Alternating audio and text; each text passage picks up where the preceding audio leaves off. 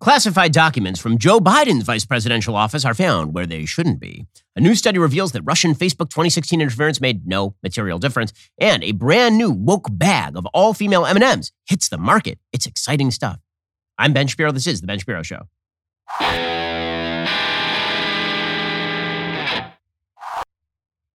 Okay, so this is the funniest story of the year, and I know the year is young, but it's really, really funny. So, as you'll recall, we've spent the last couple of years, really since the exit of Donald Trump from the presidency, waiting with bated breath as the media attempt to get him this time. So they're going to get him. They're going to get him over Georgia voting, or they're going to get him over January sixth, or they're going to get him over classified documents being held at Mar-a-Lago. And we were treated to all sorts of bizarre conspiracy theories about why all of these classified documents were found at Mar-a-Lago, why Donald Trump was holding them there. There are all sorts of theories that he had the nuclear codes there, that he was going to take those nuclear codes and hand them over to the Ruskies or the Chinese. Because, uh, as always, the simplest theories about President Trump are the ones that are true.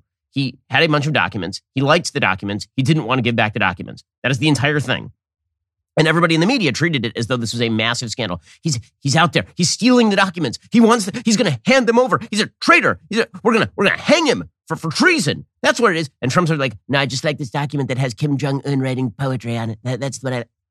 And the entire media spend a couple of years fulminating over the evils of taking classified documents out of a place where they should be into a place where they should not be. Now, here's the thing. Donald Trump was actually president of the United States. So while he was president, he did have the summary power of declassification. It's a complex legal issue as to actually how documents get declassified and all that. But one thing is certain. The entire Democratic Party said it was unthinkable, insane, ridiculous for a former president of the United States to have access to classified documents that he should not have access to, and those documents should not have been outside the purview of classified areas.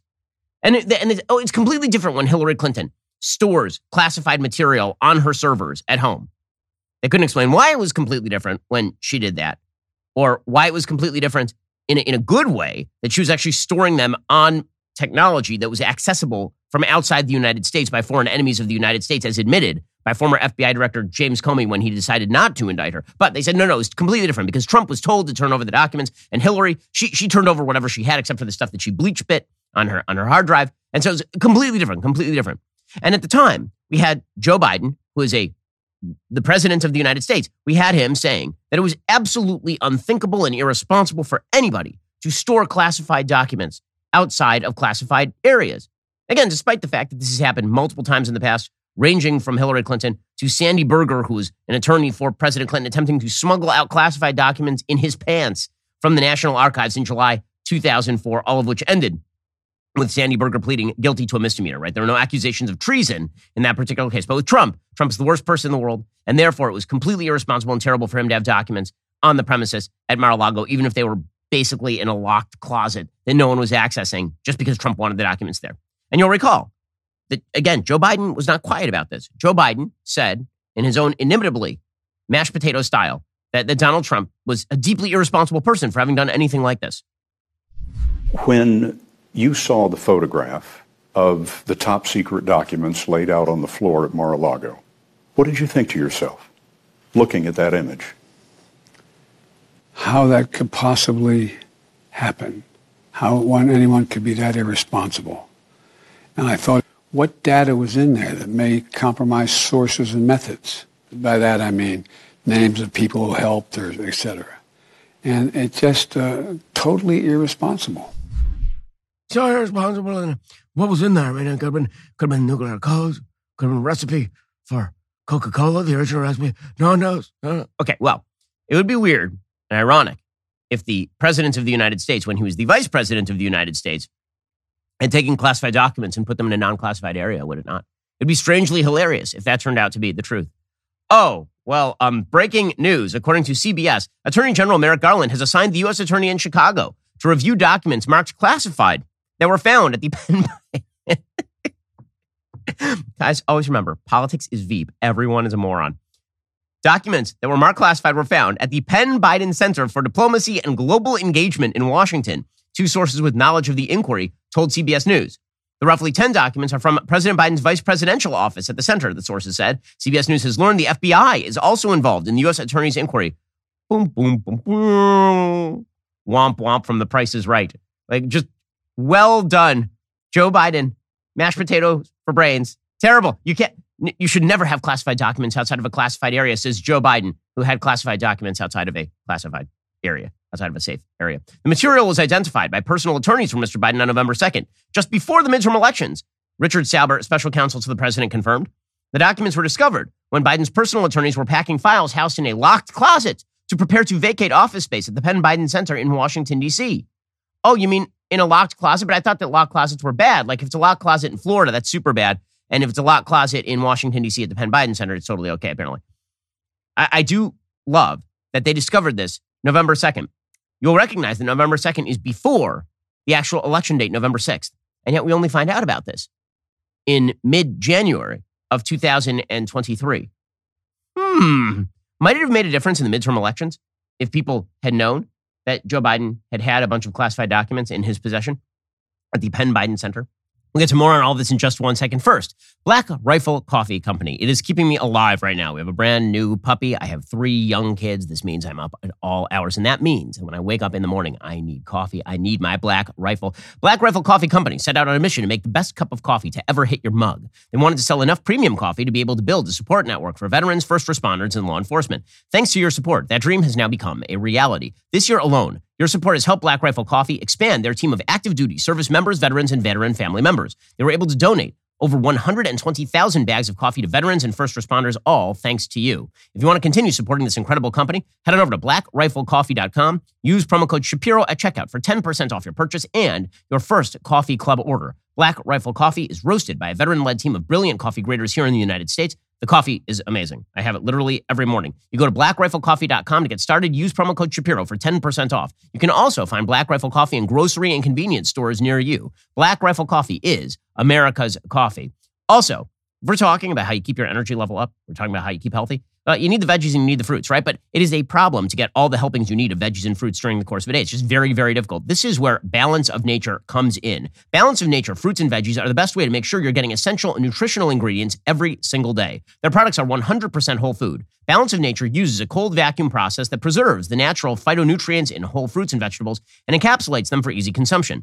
Balance of Nature sent a bunch of their product down to the studio for my team to try. We all love them. I've been using them myself because they are, in fact, kosher. When you are disciplined enough to take care of your health, you reap all kinds of benefits. More energy, less fatigue, better focus. Consuming the right balance of fruits and veggies every day is an important first step. Go to balance of nature dot com. Use promo code Shapiro for twenty-five percent off your first order as a preferred customer, plus a free fiber and spice. That's balance of nature dot com. Promo code Shapiro for twenty-five bucks off your first preferred order. Get healthier in a far easier way than guzzling fruits and veggies. Instead, head on over to balance of nature dot com. Use promo code Shapiro. Get twenty-five bucks off your first order as a preferred customer, plus that free fiber and spice. The documents were contained in a folder that was in a box with other unclassified papers, the sources said. The sources revealed neither what the documents contain nor their level of classification. A source familiar with the matter told C B S News the documents did not contain nuclear secrets. Well, I mean, if that's the new standard, they have to contain nuclear secrets. By the way, I've seen no evidence that Donald Trump's documents actually contained nuclear secrets. There are all those rumors that he had nuclear secrets and they were being distributed, but none of that has been confirmed. Sauber also said that on the same day the material was discovered, November second, the White House counsel's office notified the National Archives, which took possession of the materials the following morning. The discovery of these documents was made by the president's attorney, Sauber said. The documents were not the subject of any previous request or inquiry by the archives. Since that discovery, the president's personal attorneys have cooperated with the archives and the Department of Justice in a process to ensure that any Obama-Biden administration records are appropriately in the possession of the archives. Okay, so the distinction they're going to attempt to draw is that we discovered it and we handed it over, as opposed to Donald Trump, where it was discovered and he refused to hand it over. Okay, I will say that that is in fact a distinction. But you know what is true? Classified documents are out there floating around because politicians are irresponsible. Joe Biden is no exception to that rule. So when you have slow old Joe talking about how terrible it is, just pure irresponsibility to have these documents floating around outside of classified arenas. Yeah, I don't take you seriously because I don't take any of you seriously. And it just goes to show, as always and forever, the narrative matters so much more than the fact pattern when it comes to media coverage of these events. If you just follow the fact pattern in the Mar-a-Lago case, the worst you could say about President Trump is that President Trump was clumsy and silly about how he took the documents home to Mar-a-Lago and that he's a stubborn guy. But all of the wild media narrative and speculation about how Donald Trump was actually a spy for the Ruskies and working for Putin, all of that, of course, was designed to tie into a prior narrative. And that narrative, as it turns out, was also a lie. It's like a daisy chain of lies from the media. They create a lying narrative, and then they back up that lying narrative with another lying narrative, which is followed by a third lying narrative. So if you'll recall, the, this is all part of the broader lying Russia narrative, which is also being debunked today. Okay, so the first move in the Russia has affected America narrative was that the twenty sixteen election was decided on the basis of Donald Trump coordinating with the Russians in order to skew the election results. And there are a few problems with this. One, they could actually prove no evidence of coordination between Donald Trump and the Russians. The best that they had was Donald Trump out there doing what he did in public, saying things like, I wish that Vladimir Putin would release all of the WikiLeaks. Wiki, we love WikiLeaks. And, and everybody going crazy over that. And yes, the president of the United States should not be in favor of the release of classified materials by a foreign enemy. But Donald Trump was not actively coordinating with Putin. He was out there saying stuff because that's what Donald Trump used to say. And so what the media spun that up into, of course, was Donald Trump is actively colluding with the Russians to steal the election. Because they had to come up with some explanation for why Hillary Clinton had lost to a real estate mogul. They couldn't believe that Hillary had lost, so they concocted this entire narrative in which Russia had manipulated the American election, and this required them to work with the F B I to push forward a complete bullcrap Oppo dossier, the Steele dossier, and to use that dossier as the predicate for surveilling people like Carter Page, who were tangentially associated with the, with the Trump campaign, and then launch a, a several years Mueller investigation costing tens of millions of dollars into the connections between Donald Trump and Russia. And the, the pure proof that they had that the election had been affected. They had no proof that, that Trump had coordinated with WikiLeaks or coordinated with, coordinated with Putin. So they, they had to come up with something. And the something they came up with was that on Facebook, the Russians had manipulated the American process.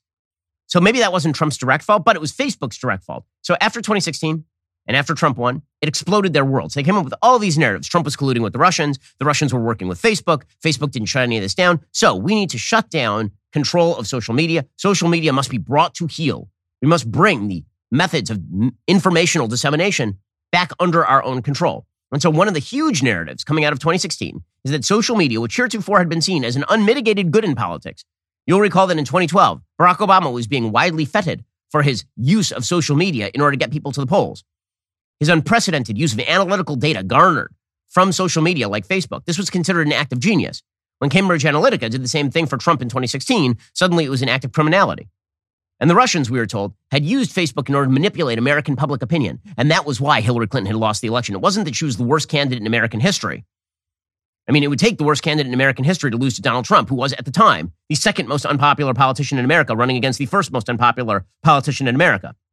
No, the solution, they said, is that the Russians had somehow manipulated Facebook into changing the minds of the American people. Now, I pointed out at the time that the amount of interference they were talking about from the Russians, the Russian memery, this really bad memory, much of it misspelled in bad American English, that that that, that had had almost no impact, like at all, on the vote. If you looked at the amount of actual virality to the Russian post, it did not exist. The entirety of Russian viewership, uh, of viewership of the Russian material was less than the viewership of my personal Facebook page in a single month. That did not shift the election any more than I shifted the election in twenty sixteen. Significantly less, I would imagine, than I shifted the election in twenty sixteen. The, the Russians, however, this was the narrative, because the media always have the narrative.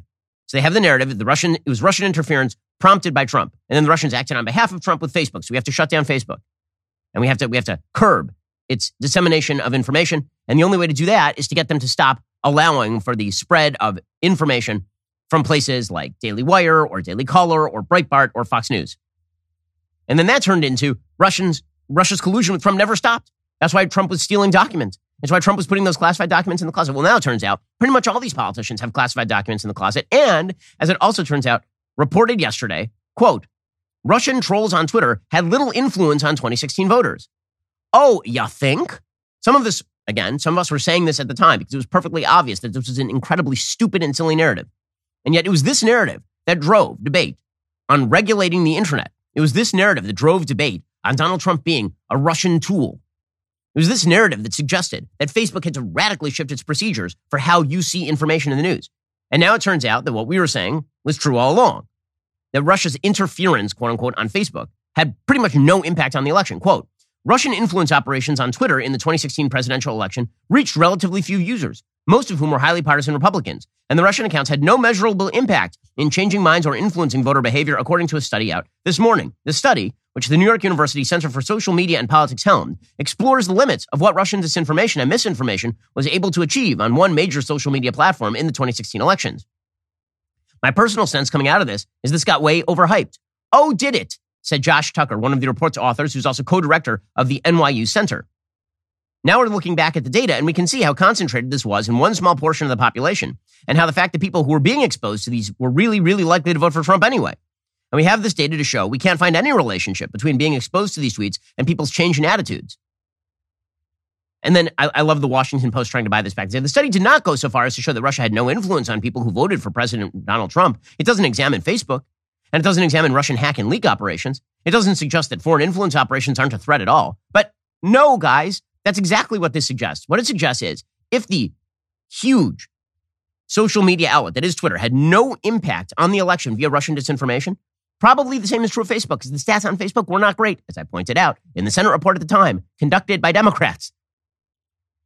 The results showed only one percent of Twitter users accounted for seventy percent of the exposure to accounts that Twitter identified as Russian troll accounts.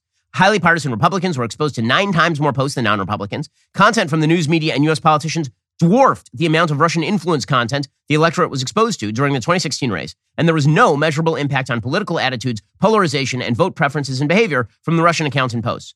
So I noticed the calendar. It is now twenty twenty-three. Why did it take seven years for this to come out? This was perfectly obvious in twenty sixteen when it was happening. And the answer is, again, it is all part of these broader narratives that are crafted by the media. The media craft these broader narratives at the behest of the Democratic Party. They work together in order to launder those narratives into the public view. And then they use those narratives as the predicate for actual law enforcement investigations, into the predicate for actual legislation against places like Twitter and Facebook, and talk about how social media is destroying the republic for allowing too much information we don't like out there. Every narrative gets crafted. Every narrative gets shaped by the media. There's a reason why, of all the major institutions in the United States, the legacy media are at the low ebb in terms of public trust. This would be the reason. Again, th- this is this is why people say, why can't we share the same set of facts? Maybe because the people who are supposed to be bringing you the facts spend most of their day crafting widespread false narratives about the state of play. Maybe it's that. And then they use those narratives in order to cudgel places like social media in order to effectuate change. So in the same way that they cudgeled Mark Zuckerberg into going before Congress and claiming that people posting random memes was somehow his responsibility, which it is not. Facebook is a platform. It is not, in fact, a publisher. And just as they were able to cudgel Zuckerberg into doing that and cudgel Jack Dorsey over at Twitter into pretending that it was his responsibility to do the work of the Democratic Party and the legacy media, well, they did that with regard to COVID as well. We're now learning that Twitter was essentially being manipulated from the outside by the White House, coercing officials in in these social media companies into doing their bidding with regard to COVID. The Wall Street Journal points out newly released documents show that the White House has played a major role in censoring Americans on social media. Email exchanges between Rob Flaherty, the White House's director of digital media, and social media executives prove the companies put COVID censorship policies in place in response to relentless coercive pressure from the White House, not voluntarily. The emails emerged January sixth in the discovery phase of Missouri versus Biden, a free speech case brought by the attorney generals of Missouri and Louisiana and four private plaintiffs represented by the New Civil Liberties Alliance. On March fourteenth, twenty twenty-one, Mister Flaherty emailed a Facebook executive with the subject line, quote, "You are hiding the ball," and a link to a Washington Post article about Facebook's own research into, quote, "the spread of ideas that contribute to vaccine hesitancy," as the paper put it. "I think there's a misunderstanding," the executive wrote back. "I don't think this is a misunderstanding," Flaherty replied. "We are gravely concerned that your service is one of the top drivers of vax hesitancy, period. We want you to know. We, we want to know that you're trying. We want to know how we can help. We want to know that you're not playing a shell game. This would all be a lot easier if you'd just be straight with us." On March twenty-first, after failing to placate Flaherty, the Facebook executive sent an email detailing the company's planned policy changes.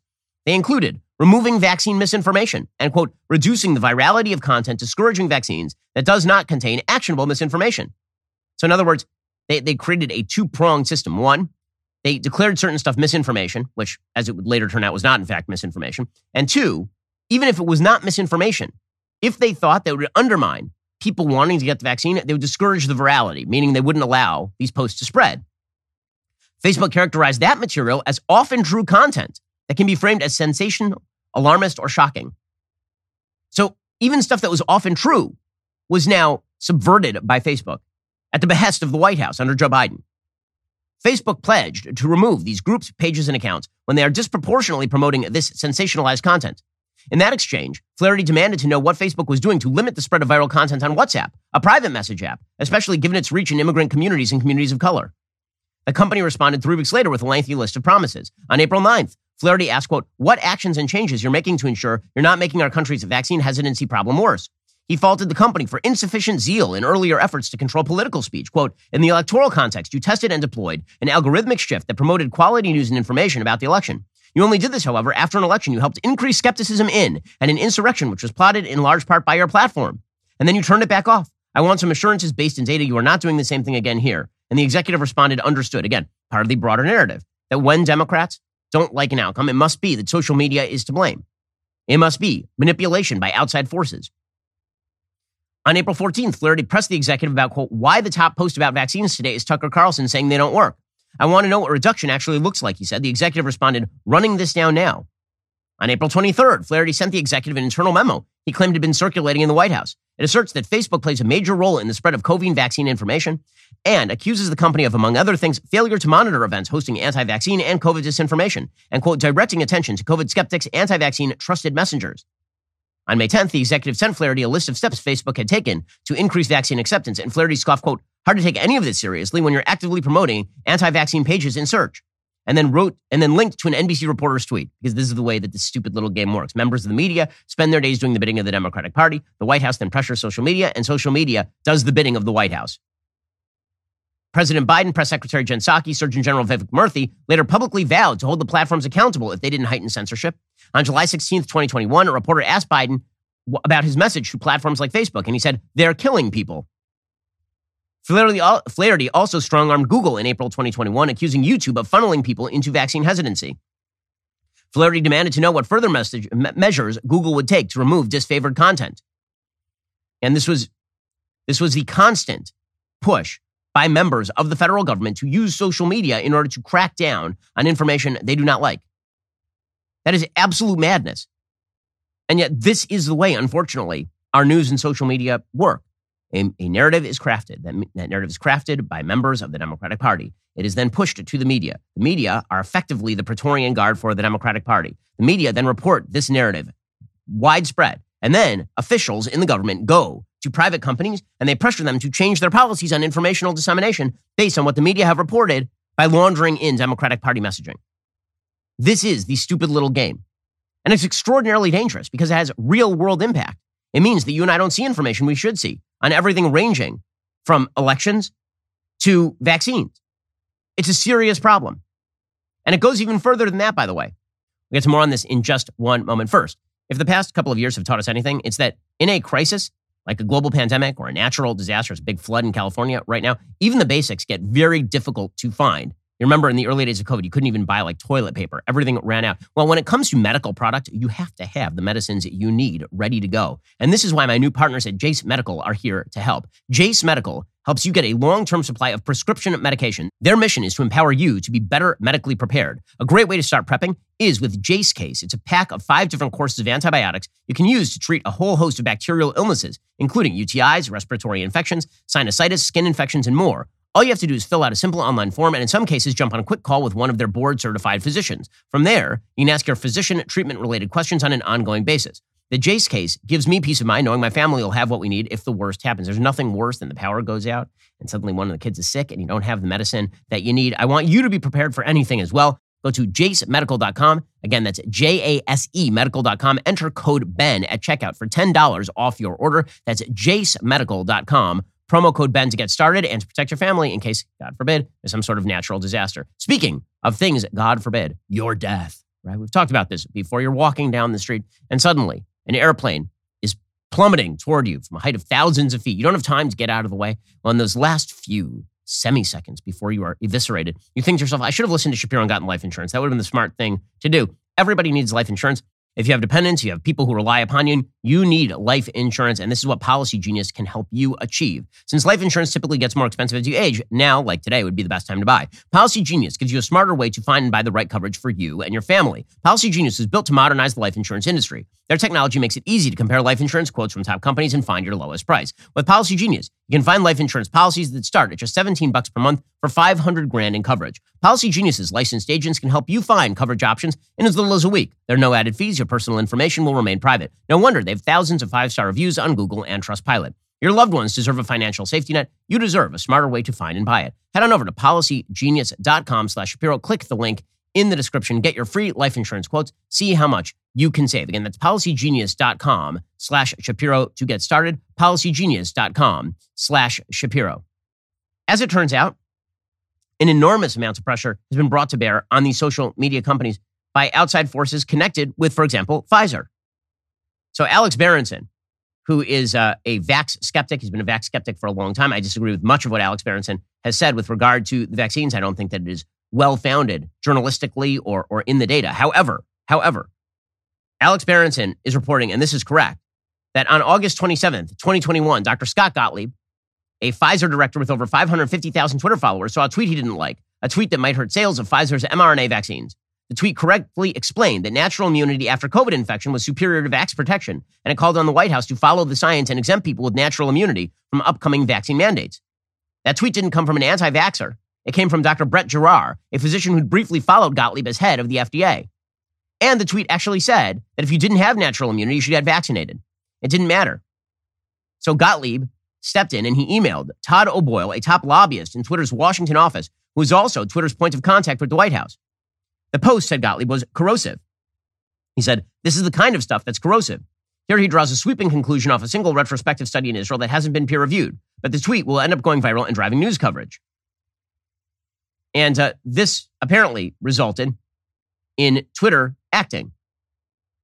Through Jira, an internal system Twitter used for managing complaints, O'Boyle forwarded Gottlieb's email to the, tr- the Twitter Strategic Response Team. That group was responsible for handling concerns from the company's most important employees and users. Please see this report from the former F D A commissioner, O'Boyle wrote, failing to mention that Gottlieb was a Pfizer board member. A strategic response analyst quickly found the tweet did not violate the company's misinformation rules, but Twitter wound up flagging Girard's tweet anyway, putting a misleading tag on it and preventing almost anyone from seeing it. It remains tagged, even though several large studies have now confirmed that what Girard said was actually true. A week later, on September third, Gottlieb tried to do the same thing, complaining to O'Boyle about a tweet from Justin Hart. Hart is a lockdown and COVID vax skeptic with about one hundred thousand Twitter followers. He said, "Sticks and stones may break my bones, but a viral pathogen with a child mortality rate of approximately zero has cost our children nearly three years of schooling," Hart had written. Gottlieb objected to the words, but the simple fact of the matter is that that was right. Now, again, this is dangerous stuff. Now, Scott Gottlieb has been a guest on this program because, again, he was the former F D A commissioner. The fact that he was using that position and that influence behind the scenes in order to quash the opinions of others is insanity. And this is the widespread move. You find people who are in positions of influence, and those people are able to pressure sort of mid-level management at these big social media companies to quash informational dissemination. And then you wonder why levels of trust are so unbelievably low. That's particularly true when you have the Pfizer C E O now admitting that immune protection from vaccines does not last for long. So the Babylon Bee joke today that, that Pfizer is now going to create a Bane suit where you're injected with a, a vaccine every twelve hours until your body is entirely comprised of vaccine.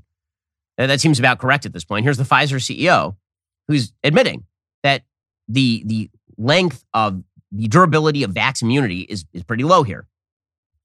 I think a lot of people are still wondering what's going to happen with COVID and with your vaccine. How are you sort of modeling, based on what you've seen this winter so far, what does that look like going going forward? Look, we are dealing with a very nasty virus. Two characteristics. One, it is if you get sick, even or vaccinated, the immune protection that you are getting from those two, it doesn't last right. for long. And then the second, it is keeps changing. That creates even more complication. So all the things that we were originally told about the vaccine, much of that is not true. Again, the, the protective effect of the vaccine in terms of old people and obese people, it tends to lower death rates depending on how recently you got a booster.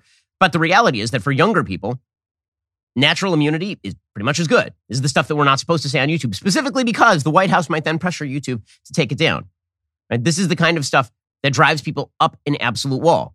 And it's the reason why trust in media is low, the reason why trust in social media is low. Attempting to shut down the debate on these particular topics, on the predicate of lies, lies on everything from the, the evils of keeping classified documents in your closet, no one has ever done this before, to Russia shifted the twenty sixteen election, to we can't have anybody saying that vax immunity might not last for long until actually Pfizer admits that. We can't have anybody questioning whether lockdowns are good policy. We can have Jay Bhattacharya saying that perhaps lockdowns are not good policy.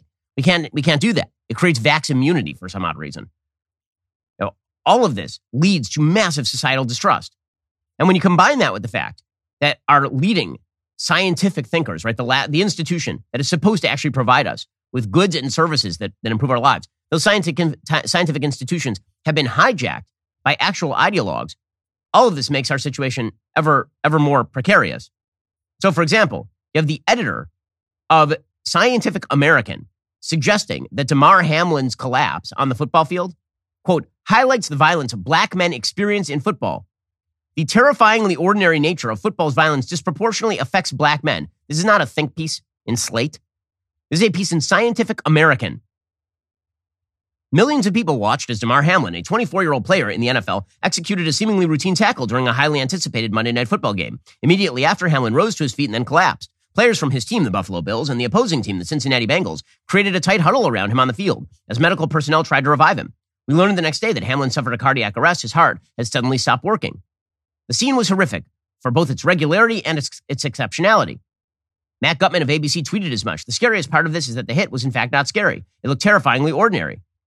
The ordinariness of men running into each other at full speed represents a normalized, even rationalized violence that is routine to this American game. This is the editor of Scientific American. This ordinary violence has always riddled the sport, and it affects all players. But black players are disproportionately affected. While black men are severely underrepresented in positions of power across football, they're overrepresented on the gridiron. Non-white players account for seventy percent of the N F L. Nearly half of Division I college football players are black. Further, through a process called racial stacking, coaches racially segregate athletes by playing position. These demographic discrepancies place black athletes at higher risk during play. Well, I have a solution for this. We'll have only white players. Sound like a stupid solution? That's because what you're suggesting here is idiotic. Of course, black players are disproportionately affected by things happening on a football field where a disproportionate number of the players are black. This is like saying that white people are disproportionately affected by checking in hockey. Well, yeah, because most of the players are white. The hell are you talking about? But the head of Scientific American is a cultural anthropologist. I've spent the last decade learning how black college football players navigate the exploitation, racism, and anti-blackness that are fundamental to its current system. These are our scientific geniuses out here. The same exact people determining what it is that you are supposed to say at um, in, in the media with regard to tough science. It's amazing stuff. By the way, speaking of tough science, C B S News is now promoting, in the name of tough science, that children who are fat ought to have surgery on hormones. It seems like they're not really talking about fat kids, to be honest with you. It seems like this is a proxy for another conversation entirely. But because the, the media are very into apparently surgically altering children and hormonally treating children. But uh, apparently, according to C B S News, quote, children struggling with obesity should be evaluated and treated early and aggressively, including with medications for kids as young as twelve and surgery for those as young as thirteen, according to new guidelines released on Monday. The longstanding practice of watchful waiting or delaying treatment to see whether children and teens outgrow or overcome obesity on their own only worsens the problem that affects more than fourteen point four million young people in the United States, according to researchers. Left untreated, obesity can lead to lifelong health problems, including high blood pressure, diabetes, and depression. Waiting doesn't work, says Doctor Huma Inelli, co-author of the first guidance on childhood obesity in fifteen years for the American Academy of Pediatrics. What we see is a continuation of weight gain and the likelihood they'll have obesity in adulthood. For the first time, the group's guidance sets ages at which kids and teens should be offered medical treatments like drugs and surgery, in addition to intensive diet, exercise, and other behavior and lifestyle interventions, said Anelli, director of the Center for Healthy Weight and Nutrition at Nationwide Children's Hospital. Okay, so just to, just to be clear, culturally, are we done with uh, fat positivity at this point? Are we done with this, or are we still going to pretend that the, the Lizzo body type is just as normal and healthy as any other body type? Is that is that what we're going to do here? Or are we telling kids at twelve that we should hormonally treat them if they're too fat? In general, doctors should offer adolescents twelve and older who have obesity access to appropriate drugs, and teen thirteen, teens thirteen and older with severe obesity referrals for weight loss surgery. Those situations may vary. The guidelines aim to reset the inaccurate view of obesity as a personal problem, may, may be a failure of the person's diligence, said Doctor Sandra Hasink, medical director for the A A P Institute for Healthy Childhood Weight. This is not different than you have asthma, and now we have an inhaler for you. Well, no, actually, it is different from you have asthma, and we have an inhaler for you, in that obesity is due to a failure of caloric deficit. Eat less food, exercise more. There are certain people who have congenital defects that lead to obesity. That is not fourteen point four million young Americans. That is not what is happening. The actual answer to this is stop putting food in your face. Your parents need to stop feeding you crap. That is the answer to this, but we're not allowed to say that. If you say that, then apparently it's intolerance. The better answer is that we have to medicate and surgically alter small children.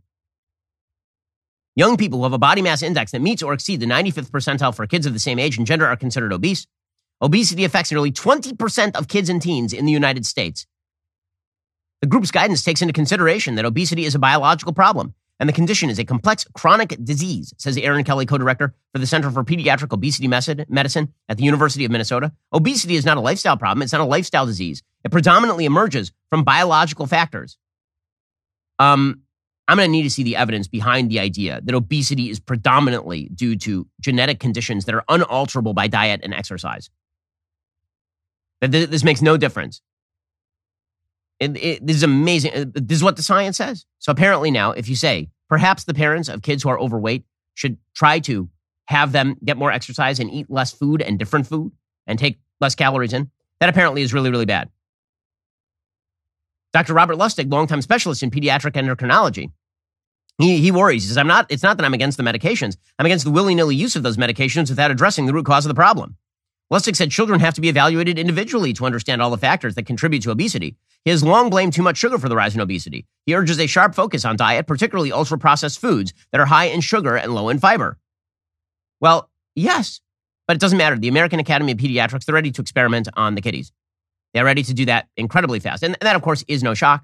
These are the same people who suggest that it's absolutely necessary for your eleven-year-old to have hormone treatment when he believes that he is a girl, which, of course, gets laundered then into the media, right? These quote-unquote scientific narratives get laundered into the media, which is how you end up with articles like this one from the Associated Press, quote, states target transgender healthcare in first bills of twenty twenty-three. It's transgender healthcare.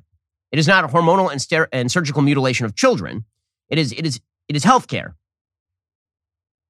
Gender-affirming healthcare providers and parents of trans youth are the primary targets of these bills, says the A P, many of which seek to criminalize helping a trans child obtain what doctors and psychologists widely consider medically necessary care. Well, if the scientists say so, the same scientists who say that fat kids should be treated by having a stomach stapling.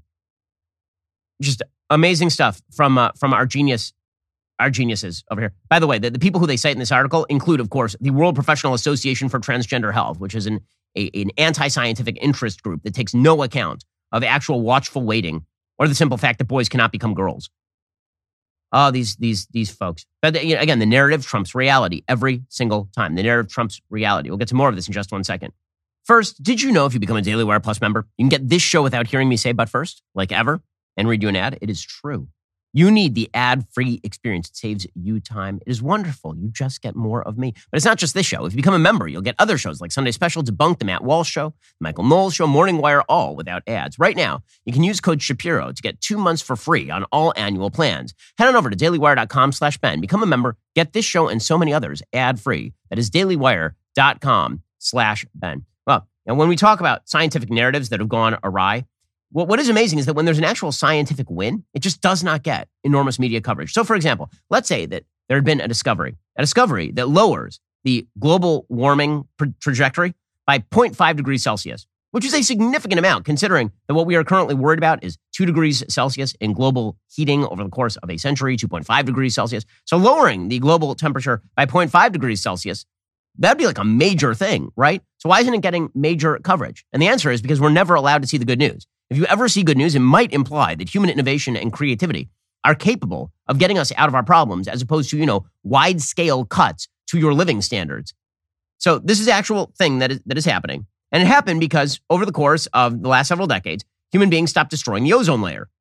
According to the Jerusalem Post, efforts to lower the use of ozone-depleting substances have succeeded, with the ozone layer healing and the Earth expected to avoid zero point five to one degree of Celsius of global warming. One degree Celsius of global warming is a lot of global warming that has been avoided because the ozone layer healed itself, because the Earth healed itself, because we stopped doing things that were wildly damaging, which suggests that when human beings see a major problem that is coming over the course of time, they're pretty quickly capable of providing substitutes. Innovation is a good answer to many of the problems that the Earth faces environmentally, but you're not supposed to see that sort of stuff. Again, this would be big news.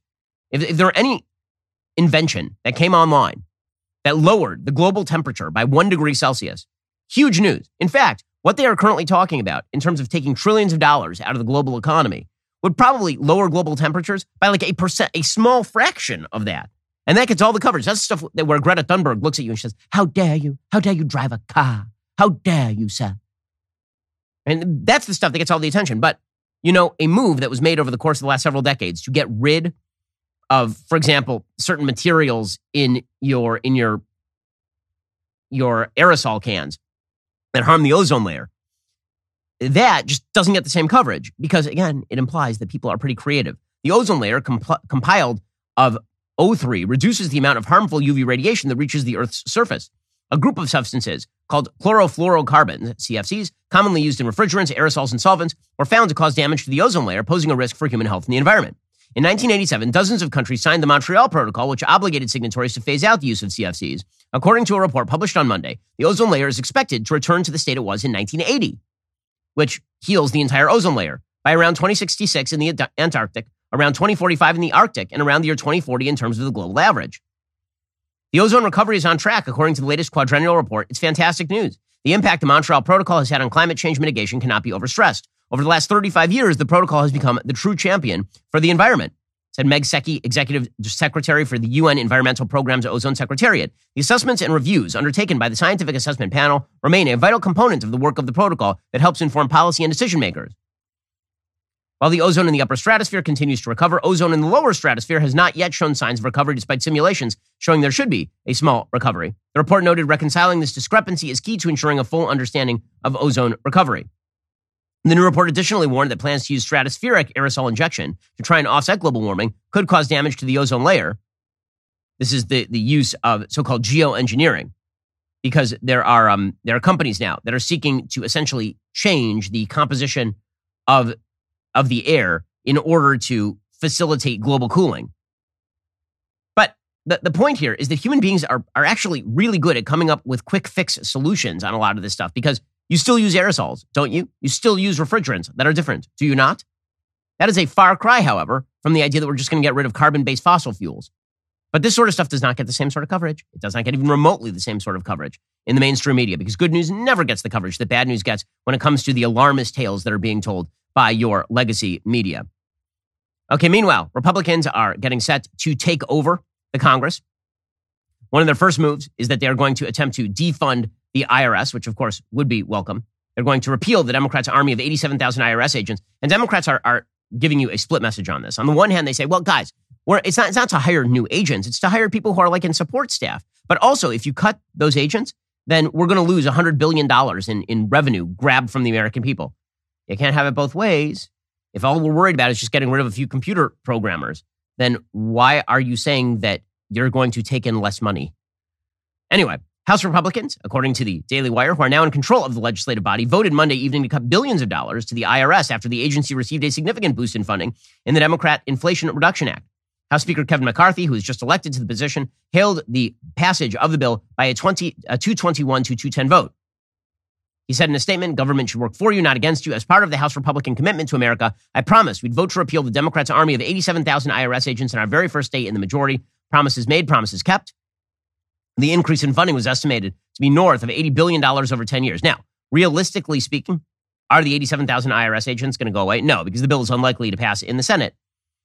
However, the bill included a bunch of good provisions that Democrats are going to have to run against, including curbing wasteful government spending that is raising the price of groceries, gas, cars, and housing, and growing the national debt, moving supply chains away from China, and all the rest.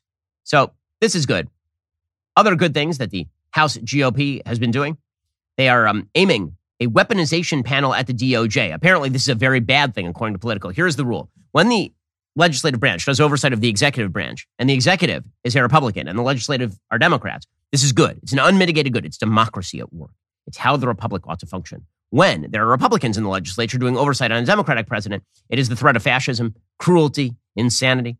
According to Politico, House Republicans are declaring what amounts to an investigative war on the Biden administration, pledging to probe, quote, ongoing criminal investigations at the D O J. Veterans of some of the Congress's major recent probes and the department itself predict they will be told to pound sand. G O P lawmakers are dramatically escalating their standoff with the administration by launching a wide-range investigative panel to probe what they call the weaponization of government. It's a broad mandate that will allow the party to look into any government agency or program that it views as suspect. This includes the F B I, I R S, and the intelligence community. According to Politico, it's an opening salvo that promises to escalate quickly. The D O J is certain to fiercely protect its most sensitive investigative files. Prosecutors are not going to hand over information on open criminal probes, according to legal experts. The resulting conflict promises to erode the already strained relationship between the D O J and congressional Republicans. This will be a separation of powers hornet's nest, said former House General Counsel Stan Brand, who represented witnesses before the January sixth Select Committee.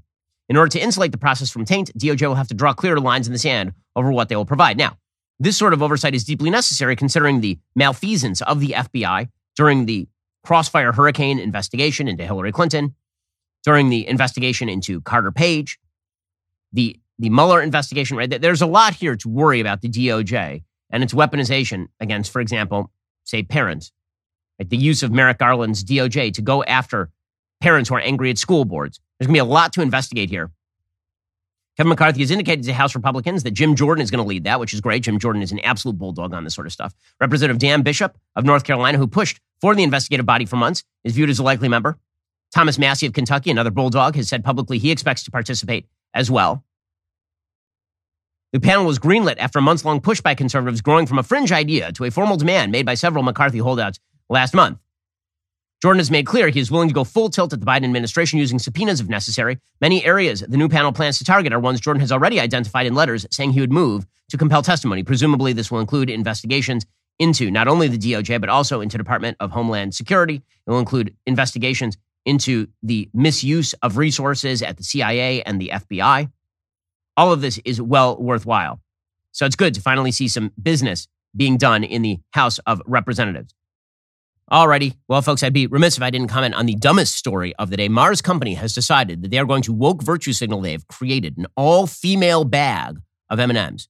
Now, it's not females in the M and M's. There's, they're actually like M and M's, you know, like the little characters. They're making a bag with just the female M and M's. Are you excited, ladies? Are you excited?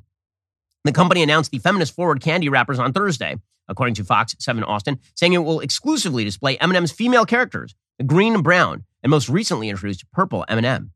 In addition to featuring the three female M and M's on the wrapper, each package in the limited run will only include the corresponding green, brown, and purple candy-coated chocolates. The package will feature the female M and M's flipped upside down to represent how women are flipping how they define success. Wow, they're upside down also because women are flipping how they define success. The series will come in milk chocolate, peanut, and peanut butter varieties. Oh, I was getting afraid there. I'm glad that at least some of these M and M's will have nuts to represent the transgender community. So you have to ensure that some of the M and M's are actual... are actual trans women. We wouldn't want these to be cisgender M and M's. So good news, some of the female M and M's will in fact have nuts. The move is the latest in a series of marketing moves M and M's has made to promote inclusivity. Its previous announcements involved the introduction of the purple female M and M, who represents body positivity and self-acceptance. Well, I'm sure M and M would love people to accept body positivity because you eat enough of them and you get fat. That is what they are. They are a candy. Early in twenty twenty-two, Mars announced it would alter its mascots to reflect the more dynamic, progressive world we live in, saying the refreshed M and M's brand will include a more modern take on the looks of our beloved characters. So that's exciting. Mars Wrigley North America Chief Marketing Officer Gabrielle Wesley explained the move. Quote, women all over the world are flipping how they define success and happiness while challenging the status quo. So we are thrilled to be able to recognize and celebrate them. And who better to help us on that mission than our own powerhouse spokes candies, green, brown, and purple. Ah. Oh. So moving, so incredible, so unbelievably stupid. So women, do you feel represented now because of the green, purple, and brown M and M's on the M and M package that you're guzzling down lonely in your apartment with your wine and your cat? How's that, how's that going for you? Amazing, amazing. But at least you feel represented. That's the important thing. Honestly, I'm mostly just happy because if it's an all-female M and M, I assume that it costs seventy-seven cents on the dollar of what the regular M and M's would cost, right? That's how that's how this works. Also, uh, do not ask the uh, female M and M's for directions. It's just not going to go particularly well. The corporate America, man, filled with morons. But until there are alternatives, this is what we're going to have to suffer with. So I suppose we're going to have to launch Jeremy's Candy or something to fight with the, the woke corporate American infrastructure. So stupid. And, and the way this works is that if I make jokes about this on the show, if I talk about this, then the entire left-wing media infrastructure, he's joking about M and M's. Why is he joking about M and M's? Can't he? Why is he taking it so seriously? Why is he? What? No, no. He can't pay attention. Why is he making a big deal out of this? Face tattoo syndrome. It's a real thing. As I've explained before on the program, face tattoo syndrome is where you walk into Starbucks and there's some weird guy with a face tattoo and you're looking at his face tattoo because it's weird because he has a big tattoo on his face. And he's like, what are you looking at? Like, your face tattoo. That's what I'm looking at because you're begging for attention because you put a tattoo on your face. And that's what all these corporations are doing. They're woke signaling. And then when you notice the woke signal, they're like, why are you noticing that we're woke signaling? Well, what's wrong with you? Why are you even caring? Why do you even care? Huh? Huh? Huh? You should care more. But you shouldn't care. Well, again, as I say, the, the important thing is that you feel represented by your M and M's. Isn't it? You don't, you don't have anything else to represent you, you know, like family or community, but you do have a corporate brand seeking to take money out of your pocket to make you fat and giving you colorful M and M's that represent female characters in the process. Exciting stuff. Alrighty, guys, the rest of the show is continuing right now. You're not going to want to miss it. We'll be getting into the rap battle between Representative Marjorie Taylor Greene and Doctor Dre, plus the New York Times whining so much about why Ron DeSantis won't talk to them. If you're not a member, become a member. Use code Shapiro at checkout for two months free on all annual plans. Click the link in the description and join us.